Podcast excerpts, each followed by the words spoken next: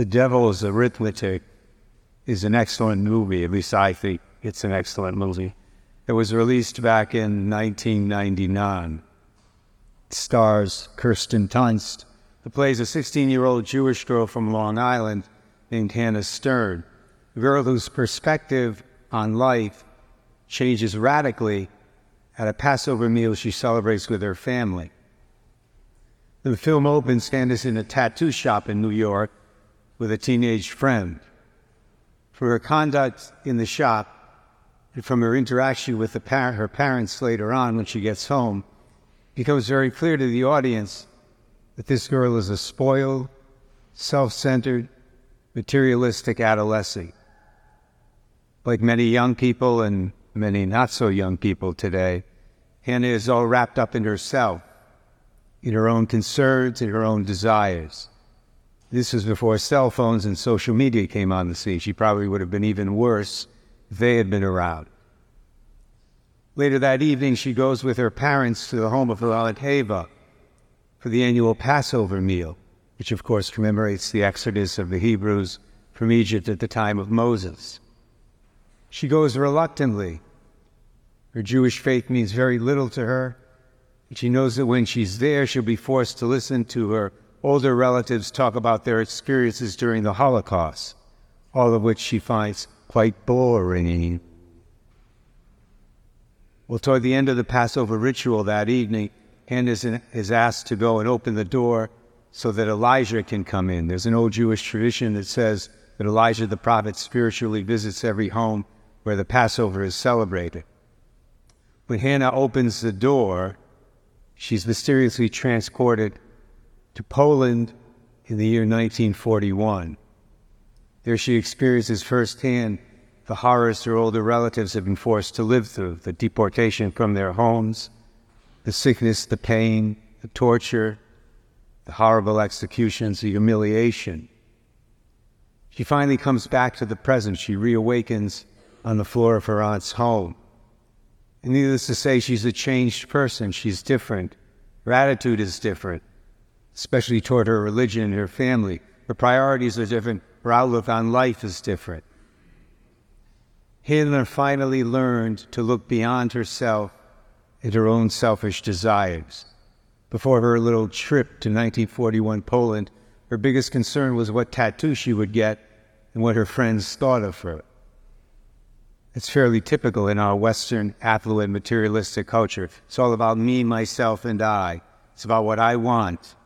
It's what will make me feel good. That's what's important. The sad irony is, in her excessive self concern, Hannah was not happy. Quite oppositely, it made her miserable. In that respect, she was very much like King Herod, one of the main characters in the Epiphany story that we heard a few moments ago. Now, there were four different Herods mentioned in the New Testament. That's something we need to be clear about.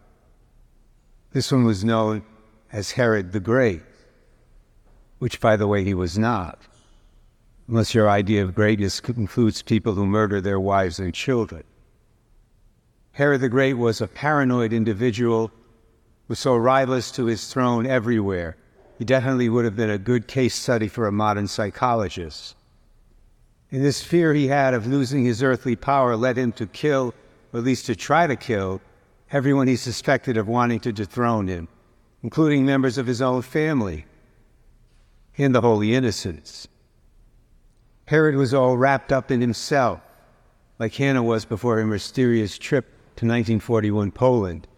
And this intense self absorption was at the root of his paranoia. I am the king. This is my kingdom. No one will take it from me. I rule. It's what I want that matters. Life revolves around me. Everyone must serve me. Everyone must bow to me, respond to my needs. Herod's self absorption was also what prompted him to kill the holy innocents. They died because he was convinced that somewhere among them was a newborn king who would steal his crown. And that was a threat that could not be tolerated.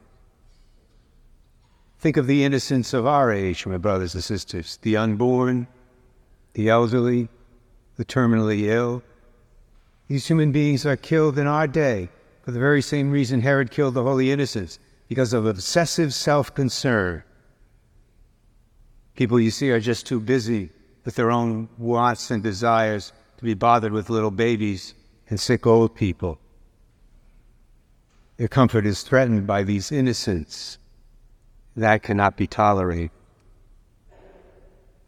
Herod, my brothers and sisters, thought his excessive self concern would bring him happiness, but all it brought him was more paranoia and misery, much like Herod's, uh, self absorption brought her a great deal of unhappiness. Along these lines, is an interesting question.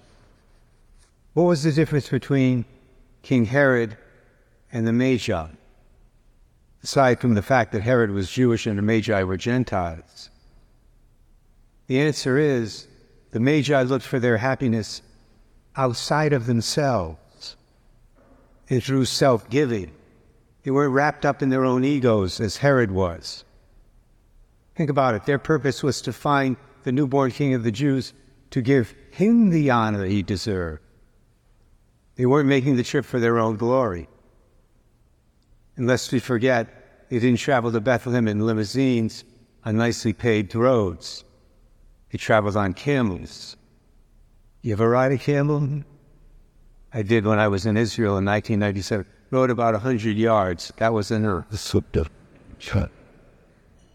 Magi rode camels on rough, treacherous, dangerous roads. When they finally arrived at the house where the Holy Family was, they gave Jesus. They gave him gifts, three precious gifts gold, frankincense, and myrrh. They came to give, not to receive.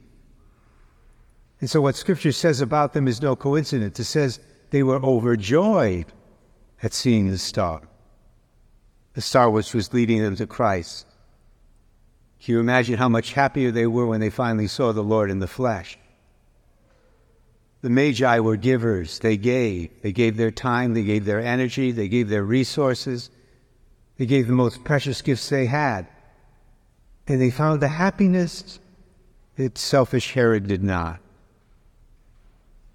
Blessed for us today, I think, should be crystal clear. Let me conclude this morning with a story that Bishop Sheen told in one of his many books.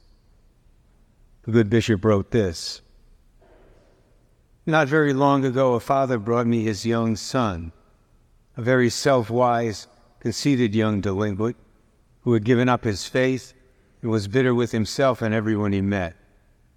The next day, the boy ran away from home. He was away for a year. The boy came back as bad as ever and the father brought him to me and said, What shall I do with him? I said, Send him to school, but not in the United States. So I recommended a certain school to him. And about a year later, the boy came back to see me. He said, Would you be willing to give me moral support for an enterprise that I have undertaken in Mexico? There's a group of boys at the college I attend who have built a little school. We've gone all around the neighborhood and brought in the children to teach them catechism. We will also bring in a doctor from the United States once a year for one month to take care of all the sick people in the neighborhood. I asked him how he became interested in this work. Well, he said, the boys went down there during the summer, and I thought I would go down too. This young man recovered his faith and his morals and everything else in his neighbor.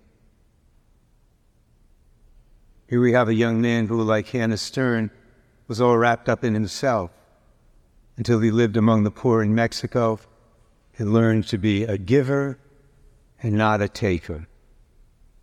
Let's pray that we will all learn the same lesson on this feast of the Epiphany and then live it throughout the year.